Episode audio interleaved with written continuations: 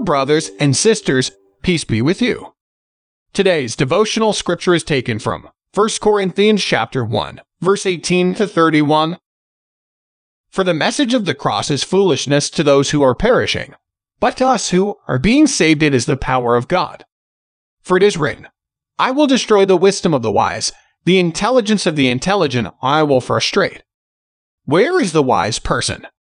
Where is the teacher of the law? Where is the philosopher of this age? Has not God made foolish the wisdom of the world?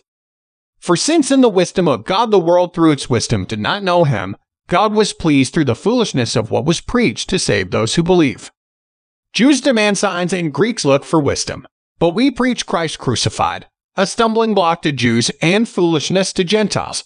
But to those whom God has called, both Jews and Greeks, Christ the power of God and the wisdom of God. For the foolishness of God is wiser than human wisdom, and the weakness of God is stronger than human strength. Brothers and sisters, think of what you were when you were called. Not many of you were wise by human standards. Not many were influential. Not many were of noble birth. But God chose the foolish things of the world to shame the wise. God chose the weak things of the world to shame the strong. God chose the lowly things of this world and the despised things and the things that are not to nullify the things that are, so that no one may boast before him. It is because of him that you are in Christ Jesus, who has become for us wisdom from God that is our righteousness, holiness, and redemption. Therefore, as it is written, let the one who boasts boast in the Lord. Let us pray.